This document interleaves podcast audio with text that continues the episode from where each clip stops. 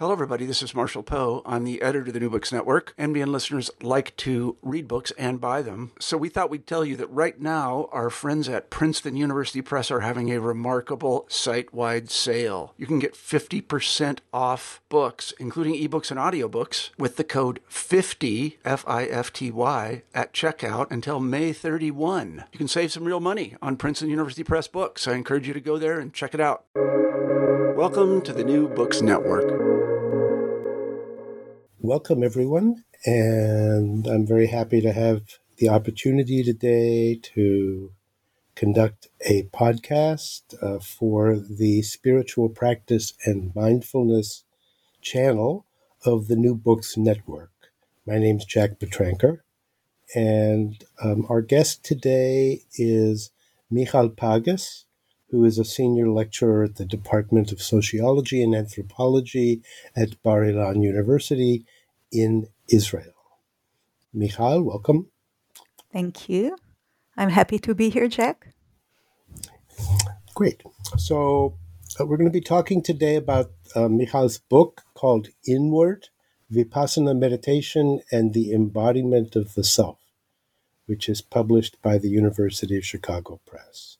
And I should mention at the outset that the book has been um, received honorable mention in the theory section of the um, American Sociological Association. So, congratulations for that honor, Michal.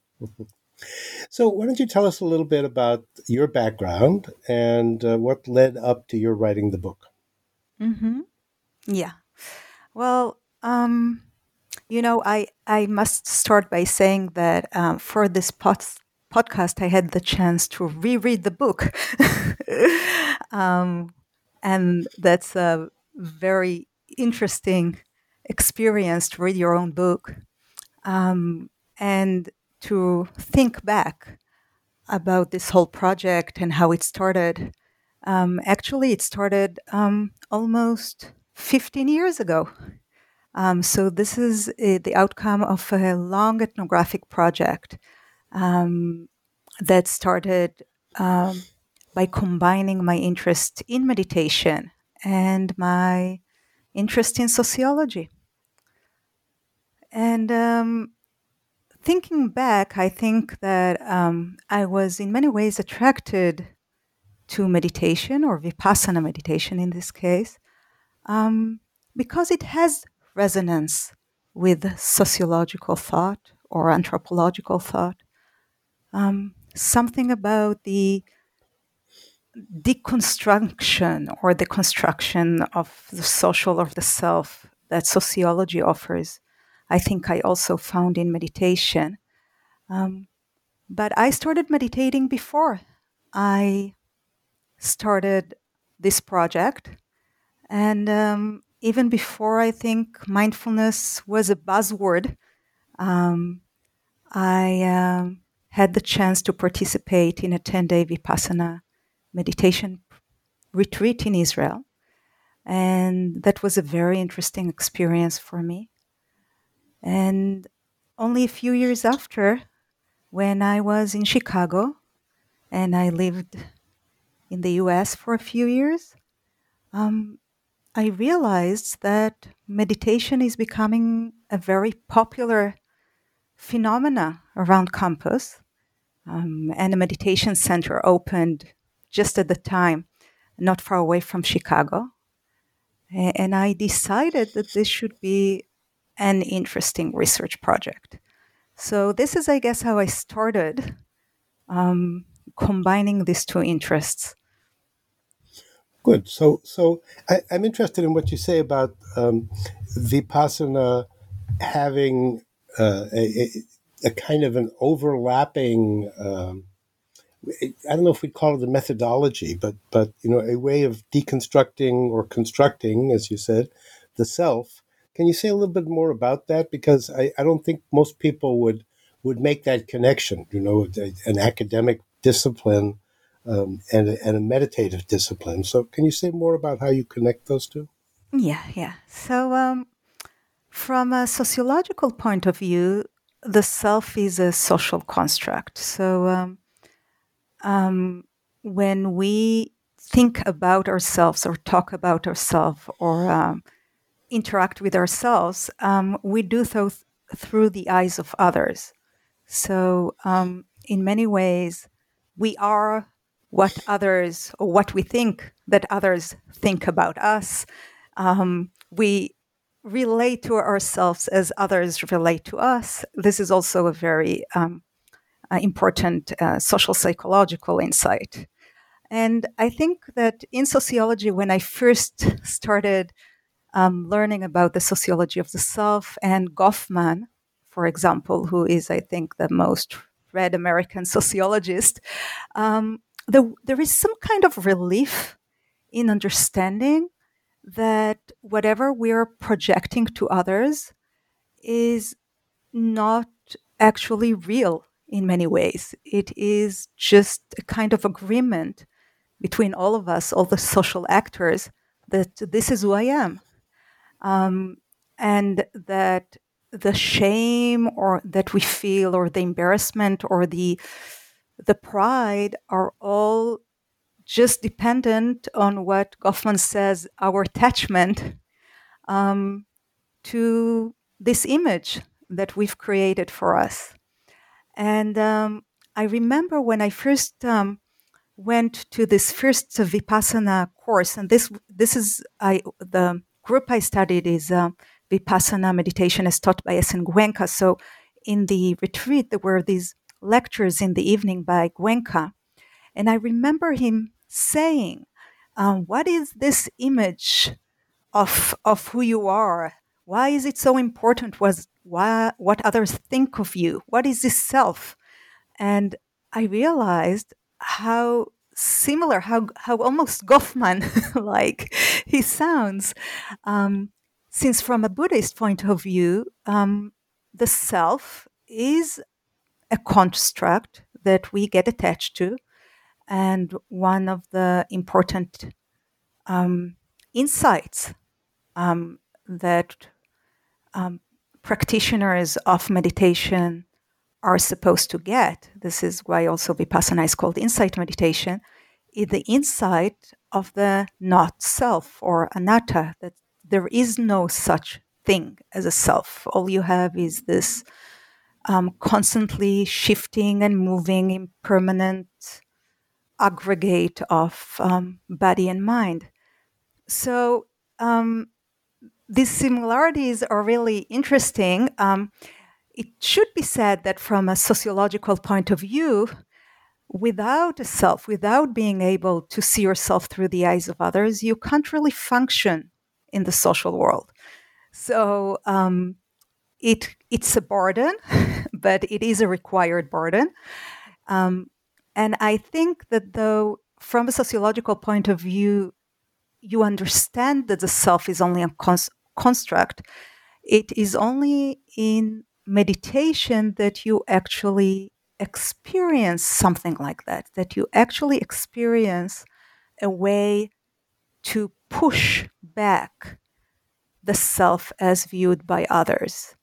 And this is what I try to show in the book of how meditation, Vipassana meditation, is a collective effort to push back the self as viewed by others.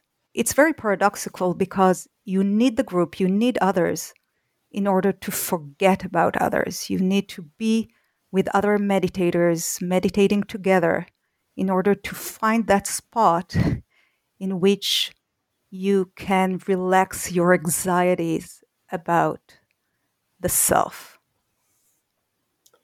Okay, so that's a really interesting point that, that comes up again and again in the book that although meditation is very much an interior practice, and, and you point that out very clearly, um, you're also saying that it's really important for the for the meditator to have this connection with other meditators, and and I, as I understand it, you link it to that exactly to the sense that you were just talking about, that um, the self has to be that, that you have to be able to recognize yourself through the others. I may not be saying that quite right, but is that basically it? Yeah, yeah. Um, one of the puzzles that I encountered very early in my research is that people refer to their meditation experiences as a very solitary experience. They say things like, um, I'm going to a meditation retreats retreat in order to face myself or meditation is something between me and myself i even had one incident i remember in which i um, called a practitioner and asked him if I could interview him. And he said, Why would a sociologist study meditation? So um, the the puzzle I I wanted to um, to flesh out, or the solution I wanted to uncover, um, is to show how these this solitary experience is actually produced by being with others. So, meditation is usually practiced in a group. You can practice meditation on your own, but um, there is a huge demand for group meditation tra- training. It's usually in a group. Uh, when a lot of the people I talked to said that they tried to practice meditation alone or to train th- using an application um, or using a book, but they were not able to. And the togetherness is really important, but it is a very strange form of togetherness. So, for that, I want to um, describe um, a meditation retreat um, for those who are maybe less familiar with it. So, a meditation retreat um, is it could be one day, three days, or 10 days in which you leave your life behind in many ways. Um, you say um, you disconnect from the external world. Um, you cannot use your phone. You do not read pap- newspapers. You do not watch TV. You can't even read books. Um, so um, you enter this space um, with other people. All the other people are usually strangers. Um, in these retreats I studied, people are discouraged from um, coming with friends, and if they do arrive with, friends, they will not share the same room. So you are alone, but you are also together with others. And the most important factor um, in this special or social arrangement is silence. People are silenced during the retreat. They are asked not to talk to others, not to gesture one another. Um, they can talk to the teacher, um, but they um, are not supposed to communicate, even though they are sharing the same room, they are sharing the same uh, dining hall, they are sharing the same meditation hall, of course. Um, and this social arrangement, um, I, I called it um, collective solitude because on the one hand, this is a very collective space. I mean, if you look at a meditation hall, people are sitting one next to the other um, in quite close proximity. Um, they can hear one another. They can hear one another breathe, breathing. They can smell one another. um, they can certainly hear if someone cries or laughs or um, cough, and all these things happen during meditation retreats. Um, but on the other hand, because they're not communicated, they are not actually engaging with one another. Um, they are aware of one another, but they are not communicating in the regular, normal mode of social interaction in everyday life. So they do not present a self to other in the regular sense of you know small talk. How are you doing? Who are you? I'm where i'm from? Am i married? And so on. All these details do not enter the meditation retreat. People do not know if the person next to them is married if he's um, um, a student or um, uh, what kind of work he does in his in the external world. All these social identities are just left outside. They're like you hang them you know when you enter the meditation retreat, you have to hang them outside. You can't bring them in. Um, but the presence of others is still very important. And I show in the analysis in the book how, for example, people spend time in the minds of others. They imagine, they try to imagine is this person next to me? Is he now relaxed? He looks relaxed. They listen. Are really people not moving? Yeah they're not moving so i shouldn't move as well. Um, the other way around also happens. Someone moves and then suddenly you find yourself moving.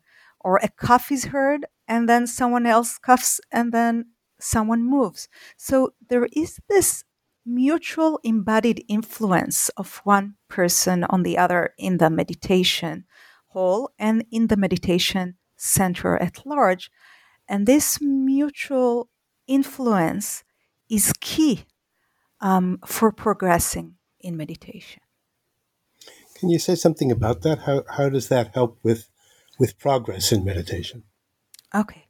So, what I show in the book is that in the first stage of training, um, usually novice meditators use quite regular social psychological um, mechanisms um, of learning, such as imitation. So they imitate others, and there are all kind of really interesting imitations going on. For example, if one meditator um, suddenly um, brings a different cushion to the hole or sits in a different position that looks a bit more comfortable than the other suddenly also try that new position. Um, so there is imitation. There is um, role there are role models. So the students that sit in the front row are more experienced meditators and the one that's the ones that sit behind them know that. So they imitate what they're doing. There not a, there isn't a lot to imitate because meditation seems like a very passive thing. You just sit there right?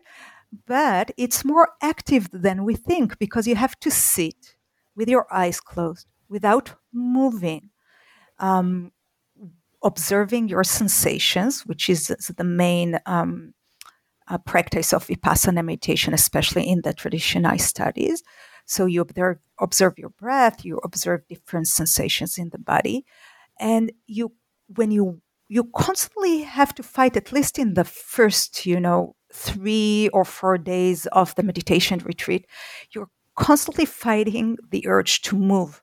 So not moving is a very active thing. And when you see others in the front row oh the teacher of course um, sitting very quietly very silently that's a very important mechanism as well. Um, questions like um, if I move, then the person next to me is going to hear it and I'm going to disturb his meditation. So these are also important um, mechanism for keeping silence, for continuing. Um, I have uh, um, um, in interviews, I heard people telling me that they were worried about what others would think of them and the importance, how important it was for them, you know, to project the a good meditator self to others. Um, so this is this is what happens in the first stages. But what I found is that being too conscious of what others think of me when meditating is a problem because then what you're doing is constantly thinking about yourself instead of doing meditation. And this is very contradictory to the point of vipassana and meditation in general. So, the practice of meditation is not just about focus, it's not just about non movement. It's about the slowly learning to divert your attention away from others and the way you think others see you to what I refer to the inner lining of experience. and you do it very slowly it's not something that happens in the first day or the second day and it's it it repeats itself so you can find myself yourself in the later in the retreat going back to thinking about others and so on but um, you have to move from thinking about others as audience to being with others in a state which I name um, bodily co-dwellers. And bodily co-dwelling is a state in which you are focused on the inner lining, but you're still synchronizing with others. Um, our bodies tend to synchronize with others emotionally in terms of rhythm, in terms of movement, and you see that happening during collective meditation, how silent bodies affect one another. And um, as I said, when there is movement, movement affect others. I have this, um, one of the stories I tell in the book is um, when suddenly one of the one of the women in the meditation hall started laughing, giggling. Let's be exact. She was giggling and she was trying to control her giggle, but it was very difficult. And then suddenly another woman started giggling. And then a third woman started giggling. And they all three giggled together. They seemed, it looked like as if they were friends, but as I later found out, they didn't know one another. And this giggling episode, I think, lasted around um, a few minutes. And then they all fell back into silence. Now, what's was interesting in this whole scenario is first, of course, we have um, emotional contagion. So people are um, um, affected by the emotions of others, um, and laughing is one just one example. Um, but while the three women were laughing, all the others in the meditation hall were sitting quietly. No one told them be quiet. No one looked at them. Um, no one asked them why they're laughing. And in their silence, they signaled these women, these women, to to get back to meditation, to um, observe that giggling episode and move on. Um, and once they moved on, they synchronized back with the silence of the group and with the relaxation in many ways of the group, which is also an emotional state that can be contagious. Um, so this is a movement, you know, a movement between um, what would other think of me, what is going on, um, what are other thinking, um, to a state in which others are there, but they're not in the focus of attention, but they're still helping you in their presence to enter deep meditation. So, the giggling episode is is uh, I, I, can empathize with that. Um, having sat in meditation, having had that come up, um, one of the points you make about about the way that uh, vipassana meditation is taught in the Goenka centers is that there's a very strong emphasis on bodily sensations. So, would the right way to think about this, I don't know if you interviewed any of the gigglers, but would the right way to think about this was, was that even while they were giggling, the the idea at least was to be really focused on on the physical sensations involved in giggling and not perhaps the um, the sense of of discomfort or oh I'm doing this wrong or um, how can I stop this mm-hmm. things like that. Exactly, exactly. So um, I actually spoke with one of the gigglers at the end of the course. Um, and um, I remember her telling me that she doesn't even know why she started giggling. I mean, it, there was no no um, specific event that triggered it. It was more her feeling that everything was very strange and that she couldn't find any meaningful logic for everyone sitting there um, and uh, just silently observing themselves. Um, and yeah, in order to disconnect from this sense of awkwardness um, and go back to meditation, um, she attempted to um, observes the sensations of giggling, which means observing, um, for example, um, the movement in the facial muscles when you giggle, or even um, trying to focus on the little sounds that giggling make. Now, what happens when you do that? And that happens in giggling, it happens in crying, you know, in different emotional state, is that giggling is no longer funny. Um, it's no longer connected to the cause that produced the giggling in the first place. It's it's a kind of um, um, creating or bracketing um, the emotion, or I call it zooming in, zooming in into the emotion. In in this case, into the physical aspects of the emotions. And once you zoom into these physical aspects, um, it um, the full picture kind of um, dissolves. And all you're left with is the um, little muscles that are moving you know little itchiness here little itchiness there. Maybe if you're giggling and a tear came down some some wetness on the on the cheek. Um, but there is no meaning or um, in this story no narrative to the story now that continues that emotion um, I show that also with crying. Um, crying is also a very common emotion in meditation retreats. Um, how in how um, a woman that was crying um, during one of the group meditation sitting um, went outside, and I was at that specific meditation course. I was what's called um, course helper.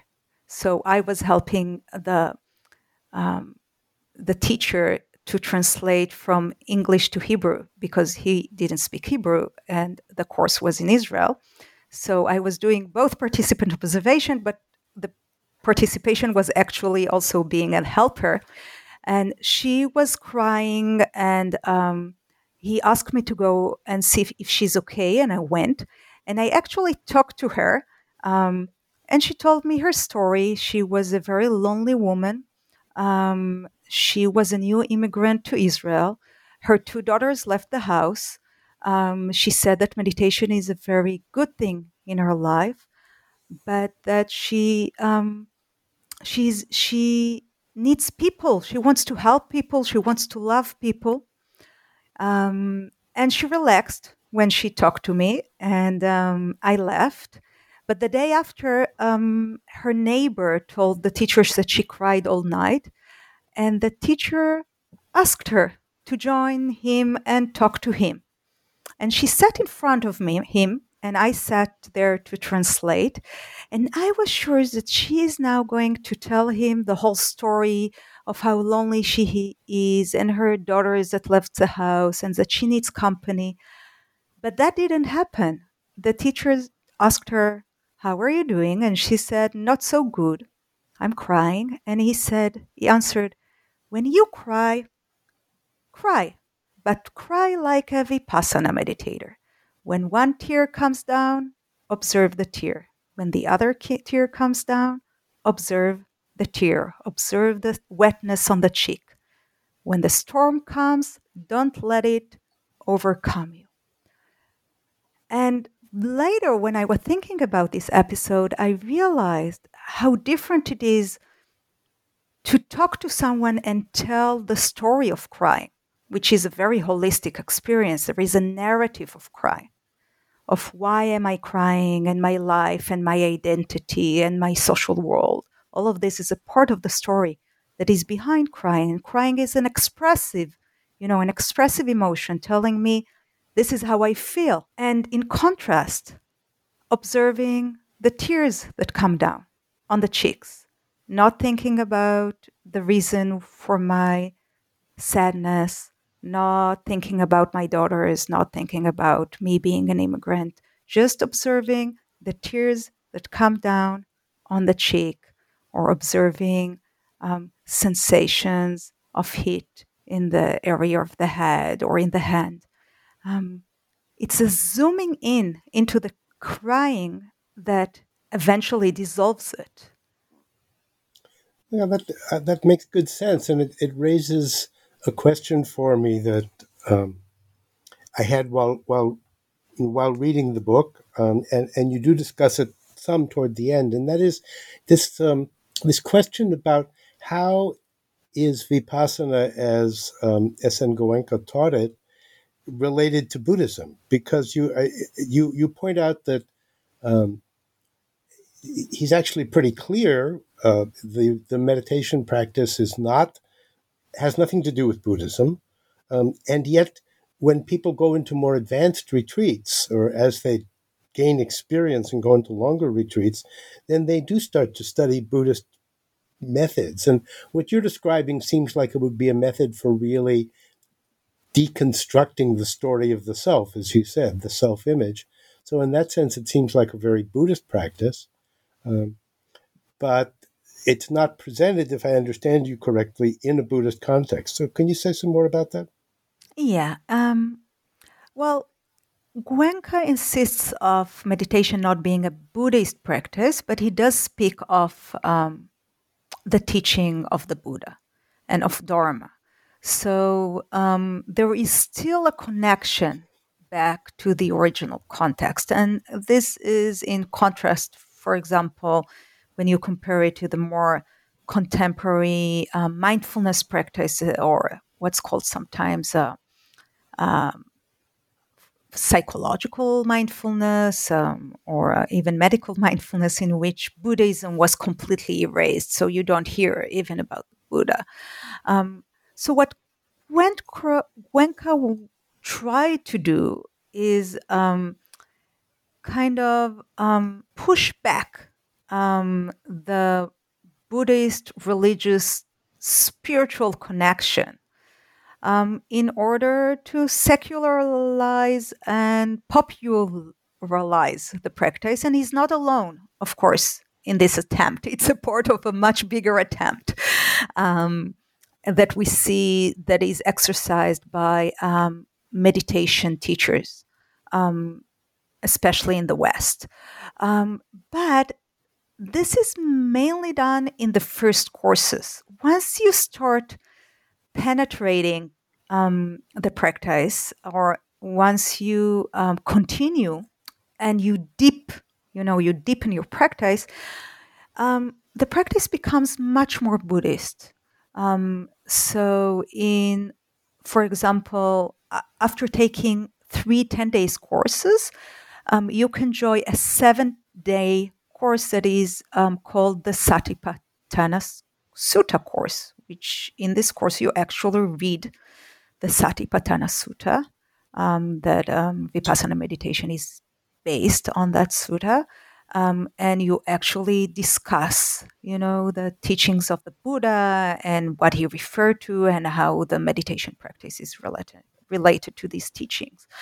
And the more you continue, and I did not participate in courses longer than 10 days, but I did interview people and spoke to people who did 20 day courses and 30 day courses and even 60 days courses, then the Buddhist cosmology, um, the different planes, um, reincarnation, all of these become an important part of the teachings.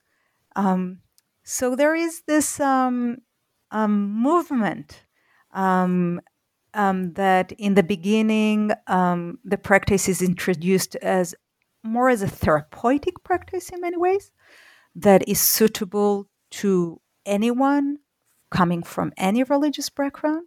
But as you progress, um, you find out um, the more, let's say, religious pre- uh, background or religious possibilities I must, must say, um, of this practice. And there are people who, by the way, do not progress. So I would say that the majority of the people who practice Vipassana meditation only do 10 days courses and never tried a longer course. And therefore, we're not exposed to the parts of the teachings that are more religious or Buddhist. So it's interesting when you mentioned the Satipatthana, and I don't want to go into that because it's really not part of what you discussed in the book, but but just very briefly because it does relate to something that's striking about the practice as you describe it. In the Satipatthana, they talk about the four foundations of mindfulness, and the, the first is um, the body, mindfulness of the body. And it seems as though the practice, as it's discussed or presented um, in in um, the Goenka teachings, it really focuses completely on the body. So it it's a little surprising to me that it would then go on to these other elements. Can you say something about that? The other foundations. Yes. So um, as, as you said in the Satipatthana Sutta, there are four objects of attention the body, bodily sensations, the mind, and mind objects. And um, different Vipassana traditions uh, put emphasis on differently on these different aspects. And um, the Goenka tradition, that is based on his Burmese teacher U Ba Khin, put a lot of emphasis on the body and bodily sensations. So these two first two. um, so you are not directly observing thought. You are observing sens- sensations. Um, what you do is you sit first um, for um, a, a period, for a small period, you observe breathing which is a bodily sensation. Um, and then you move to scanning the body in a process that is called body scan and just moving um, on the surface of the body, gliding on the surface of the body and observing all kind of sensations that come up. It could be itchiness, it could be pain, it could be um, electricity, heat, whatever comes up. Now, um, when you do so, eventually you're also um, observing the mind because usually you do it for one minute two minutes and then you suddenly realize that you are now thinking about the meal that you're supposed to eat after you finish meditation or that you're thinking about the conversation you had yesterday. Everyone who ever tried meditating have that experience. So now you're observing the mind or objects of the mind but you are asked to bring back the mind to the body. So, um, from Goenka perspective, um, the body or bodily sensation is a door to enter the full vipassana in the end. Um, so eventually, you are doing a full observation of body and mind. But for those who are um, interested in the more therapeutic side of the practice, um, which a lot of people in contemporary society are interested. It could be therapeutic, self exploration, um, um, relaxation, uh, refuge in the body.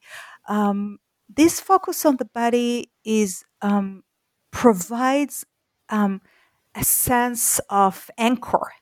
Um, the body is something that is very um, subjective. It's something that we can hold on to. It, it's very central in our experience. Um, it's it's a self in many ways. It's not the same self as the sociological self. It's not a self as viewed by others. It's a self that Merleau-Ponty, the phenomenologists, talk about. Um, a natural self, he said. The body is a natural self.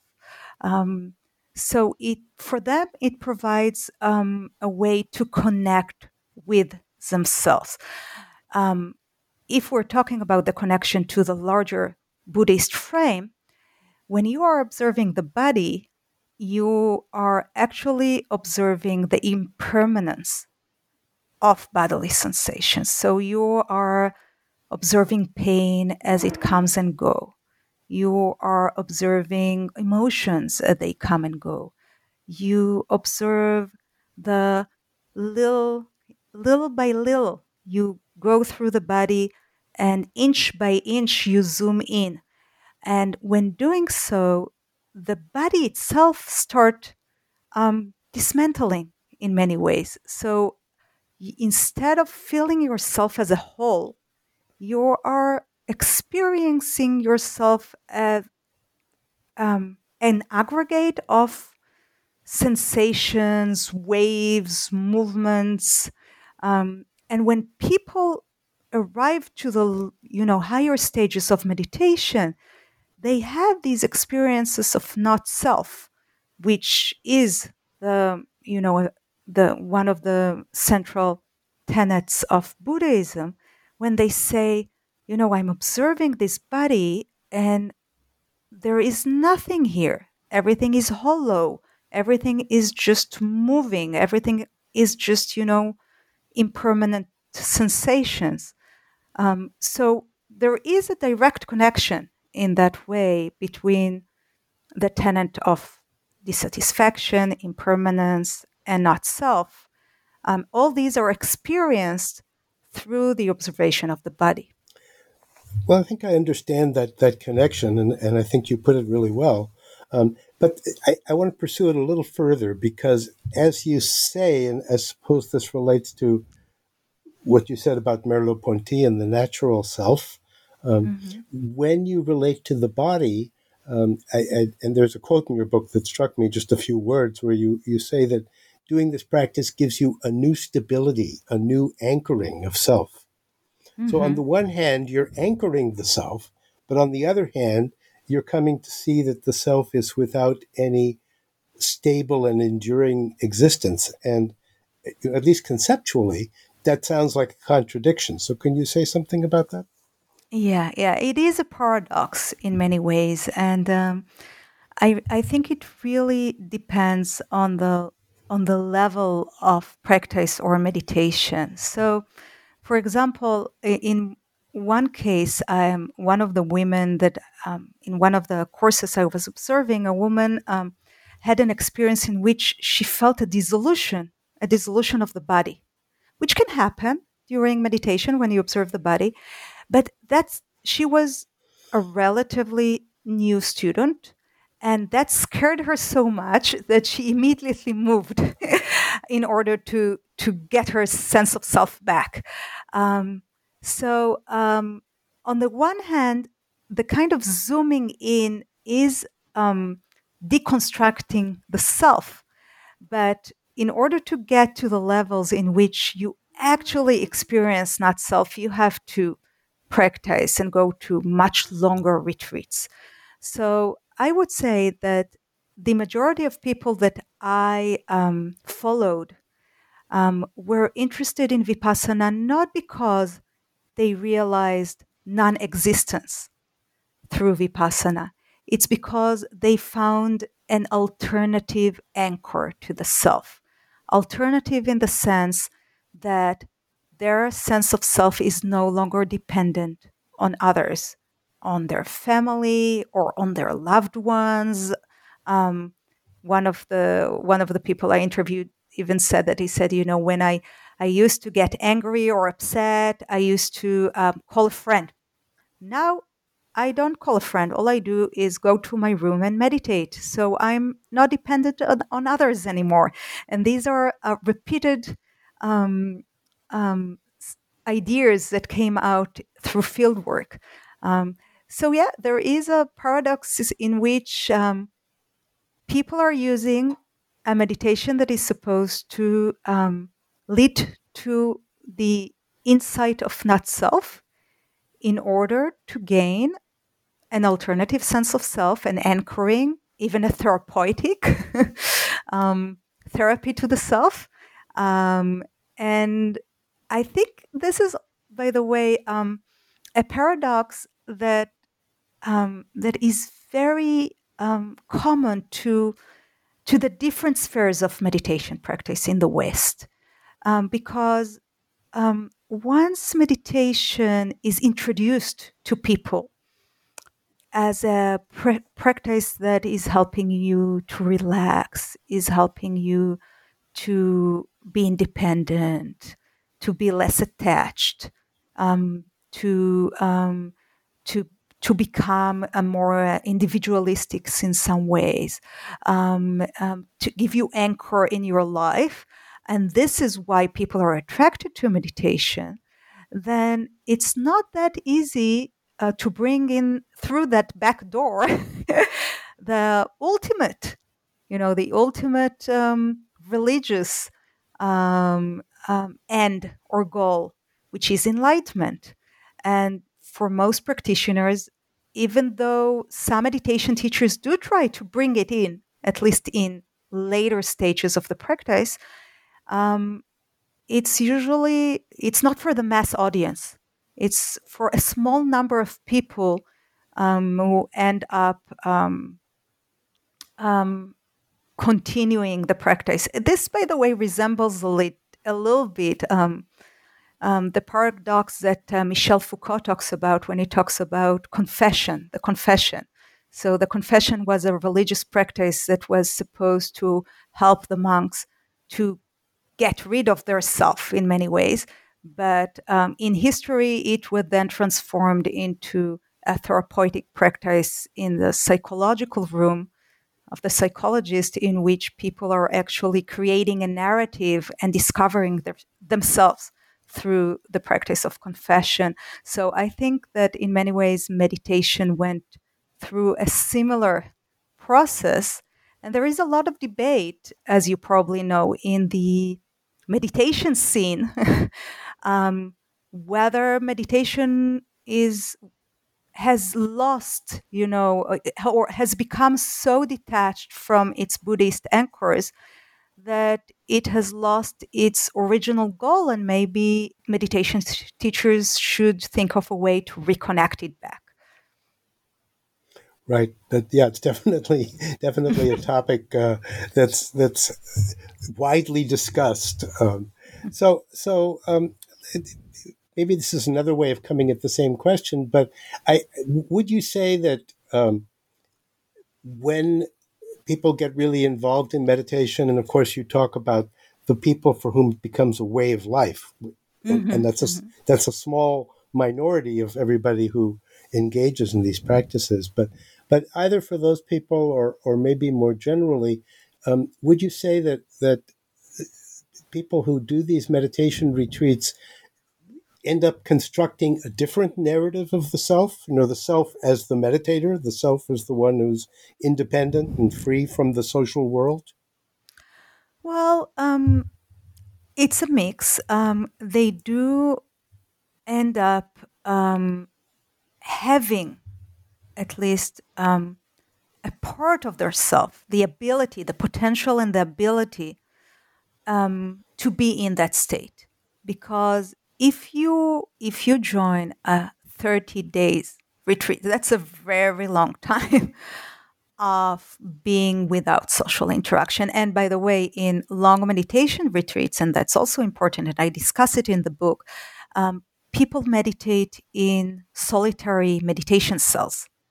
So they're very much alone. I mean they do have the community because there are other people meditating just next to them in the cell on the right, in the cell on the left, um, but they are still in this small cell for hours. You know, um, um, usually in a meditation retreat, you meditate 11 hours a day.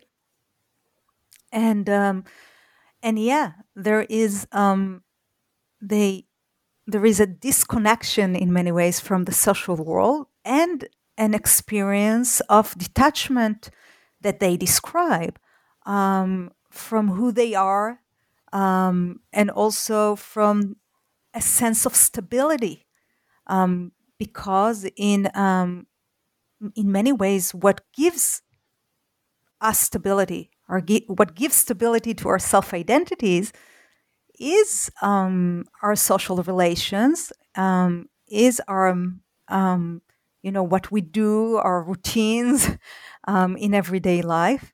Um, so there, I think they do construct an alternative, but we have to remember that they also live a normal life um, of a social life. They have uh, partners, they have families. so they also have this a dimension in their lives. And in fact, for them, meditation becomes more of a community world because, um, for example, in Massachusetts, um, people who have been meditating for a long time moved um, to live next to the meditation center. Their children go to the same school, their friends are meditators. So they develop a meditator community, which is something that is completely absent um, in the lives of the more, um, let's say, less experienced meditators or the mass, you know, the more mass uh, vipassana practitioners. Um, so it it stands side by side, um, both both the thing, things, and I, I they talk about it also as you know encountering the Buddhist ultimate reality when in the meditation retreats, going back to the conventional reality when they are in their everyday life, um, and how to maintain that feeling of the ultimate reality even in everyday life. It's not easy um, because they're not monks. Um, in general, all these the the people I studied, none of them, even the most um, advanced meditation teachers, are not monks. So they do have a normal life. They have money. They have possessions. They have to deal um, with the everyday. And and that brings up a question that uh, is not about the more advanced meditators, but the people who, uh, you know, it, let's call them intermediate. I, I, I don't really know, you know mm-hmm. whether that's the right word, but but um, people who do put a very strong emphasis on meditation and and begin to engage the world differently. You point out that um, this can lead to some uh, tension in their mm-hmm. relationships with the people in their lives who are not meditators, um, because they really are are in some ways they're they're no longer the same person and and perhaps not interacting or dependent in the same way. Can you say something about that? Yeah, yeah. This was um this was um, a turning point, an interesting turning point during my research when when uh, someone suggested that I um, interview also family members of meditators. And that was something I didn't think about before, um, specifically family members that do not meditate. Um, and it's quite common because um, such practices, such as meditation, are not you know are not um, done in a family context um, in at least in modern life. Um, you know you can choose your practice. One can go and meditate the other can go and do yoga.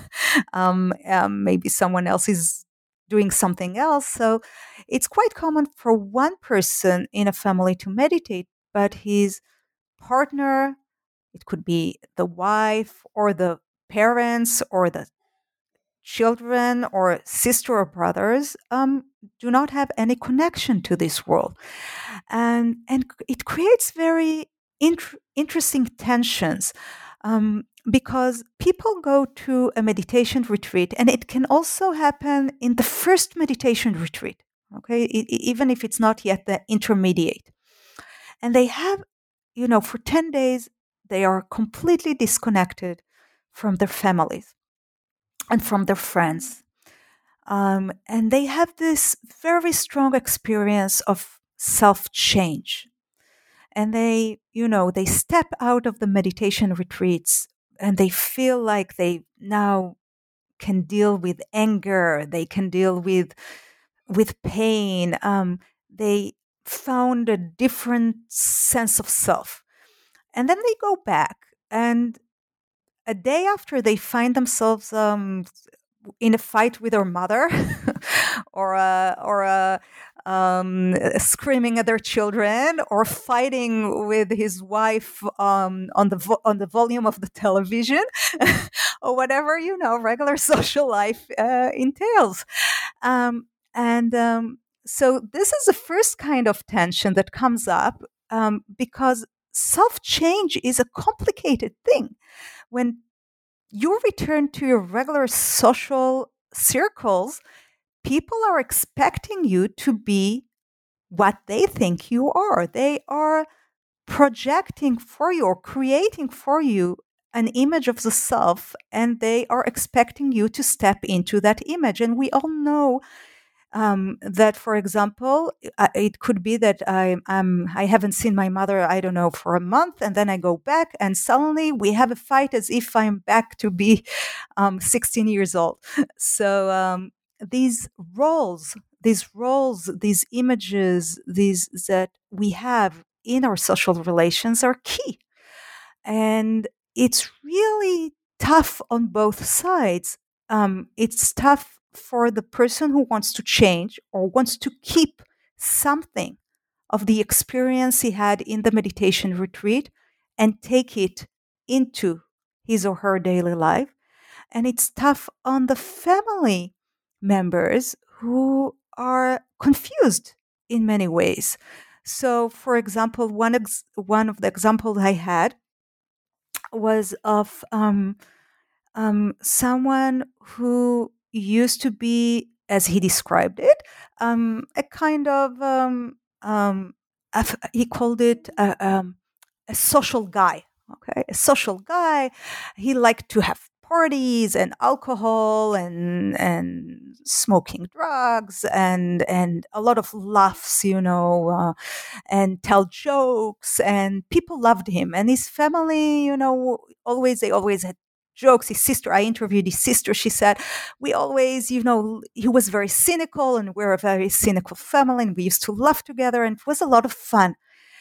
And he when he spoke about his self change he said you know i became much more relaxed. I no longer drink alcohol. I don't do drugs.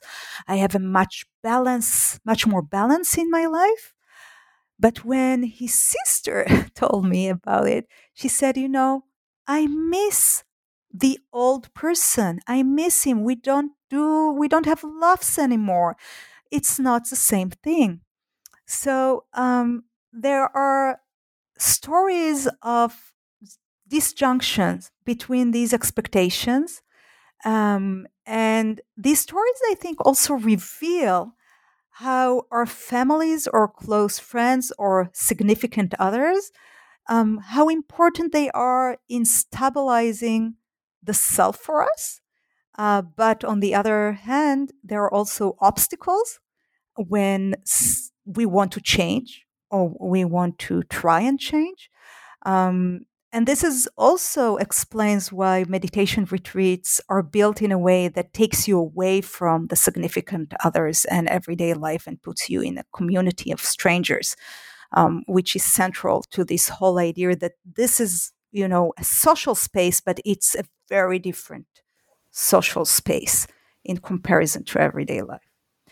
Now, on well, if I, I continue, was, oh, yes, please go on, go on. By all means, go on. I, now, there are tensions. There are also, in some ways, sometimes there were also resonance with with the significant others. So people would say something like, you know, my wife used to fight me all the time, and now we don't fight anymore, and it's a good thing.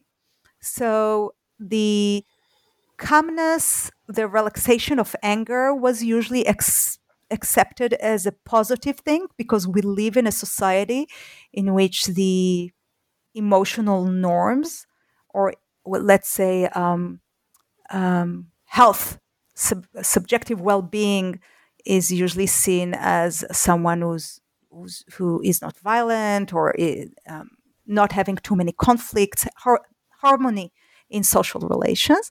So this was usually ac- accepted as a positive thing but a level of social disengagement and a feeling, as one of, of the women told me, that her husband, eh, she was actually worried, a real anxiety about her husband now not needing her anymore, a realization that the other person is no longer dependent on you. And that could be really scary um, for family members.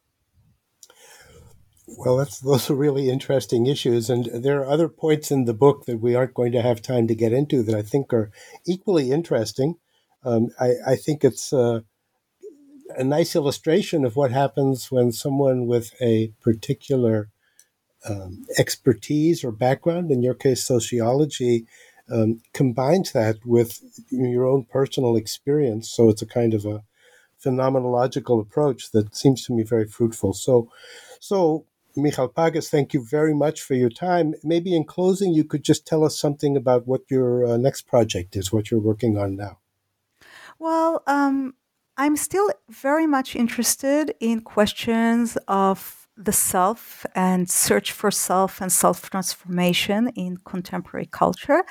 Um, and I have um, two projects. Um, one is uh, still connected um, uh, in some level to my interest in Buddhism. I'm looking at psychologists um, that are attracted to spiritual ideas and discourses, um, um specifically in two contexts. One is um, Buddhist psychology, the other is Jewish psychology. Um, so that's one project. And I have another big project now that looks at the penetration of ultra orthodox of um, popular psychology, such as life coaching, NLP, emotional advising, and so on, into the ultra orthodox community in Israel. So, um, the ultra orthodox community, which is usually understood as very conservative, has been adopting um, and adapting many contemporary practices that are spiritual and new age. And I hope this will be uh, my next book. it sounds like it'll be a great one. Thank you, Michal. Thank you so much for taking the time to talk with us. And um, I'm sure our listeners will find it a very interesting read. And good luck with your future projects. Take care.